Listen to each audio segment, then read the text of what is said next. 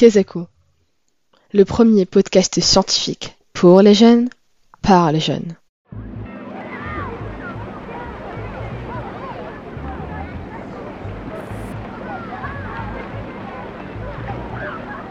Eh bien ça y est, c'est les vacances. L'été est là, enfin presque.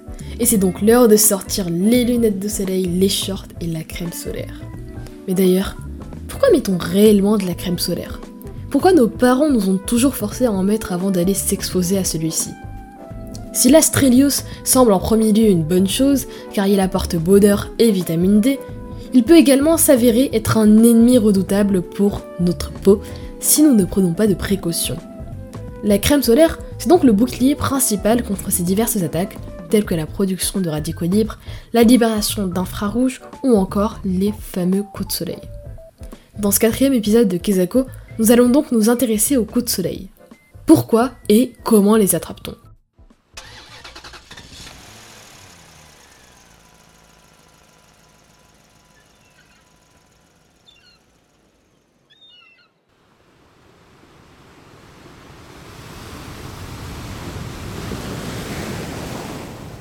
Le coup de soleil, c'est tout simplement une réponse inflammatoire de la peau consécutive à une exposition trop intense aux rayons ultraviolets du soleil. Il s'agit donc d'une brûlure. On classe ces rayons en deux catégories. On a des UVB, donc les plus dangereux, d'une longueur d'onde comprise entre 280 et 315 nanomètres, et les UVA, d'une longueur d'onde de 315 à 400 nanomètres cette fois. Cette réaction inflammatoire se manifeste par des rougeurs sur les zones touchées quelques heures après une exposition au soleil. Cependant, il existe tout de même plusieurs degrés d'intensité d'un coup de soleil. Cela peut aller d'une simple rougeur pouvant même être accompagnée de démangeaisons dues simplement à la vasodilatation des vaisseaux cutanés superficiels, c'est-à-dire une augmentation de la taille des vaisseaux par dilatation, ce qui correspond à une brûlure au premier degré jusqu'à la formation de petites cloques appelées flickten qui correspondent à une brûlure cette fois-ci non pas du premier mais du second degré. Mais scientifiquement, quel est le processus? Eh bien, afin d'analyser le mécanisme, des scientifiques ont exposé un rayonnement UVB d'une part des souris et de l'autre des cellules de peau humaine en culture. Dans les deux cas, le même scénario s'est produit lorsque survient le coup de soleil, c'est que les ultraviolets B, UVB, ont abîmé les molécules appelées micro-ARN, présentes dans les cellules de la peau.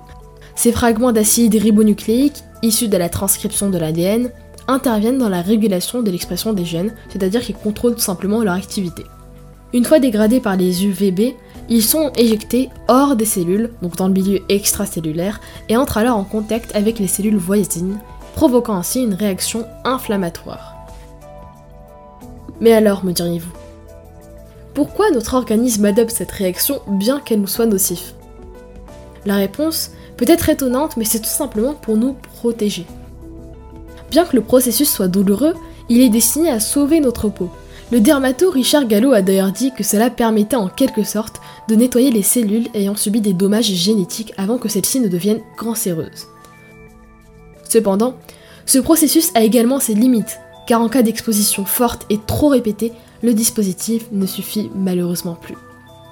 Cela peut donc avoir des répercussions bien plus graves qu'un simple petit coup de soleil, comme par exemple un cancer de la peau. Heureusement, il existe des solutions pour se protéger des coups de soleil. Par exemple, il y a la fameuse crème solaire qui joue un rôle d'anti-UV dont nous avons parlé en premier lieu. Cependant, pour que son utilisation soit efficace, il ne suffit pas d'en appliquer, il y a également plusieurs règles à respecter.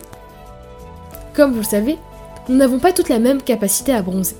Il est donc indispensable d'utiliser une crème solaire avec un indice de protection aux UV adapté à notre phototype, c'est-à-dire notre type de peau. Plus la peau est claire, plus il faut un indice élevé. Ensuite, il y a également d'autres gestes qui peuvent nous en protéger, comme le port de vêtements couvrants, les casquettes ou encore les parasols. Et si jamais par malheur ça ne marche pas, Sachez qu'il y a toujours des traitements contre les coups de soleil permettant de les calmer, comme la biafine et d'autres crèmes de ce type. Et bien voilà, vous savez maintenant tout sur eux, et vous êtes prêts à affronter ces fameux rayons UVB. En tout cas, je vous souhaite de bonnes vacances en espérant que vous n'attrapiez pas ces vilains coups de soleil cette année. C'était Sarah de Kezako.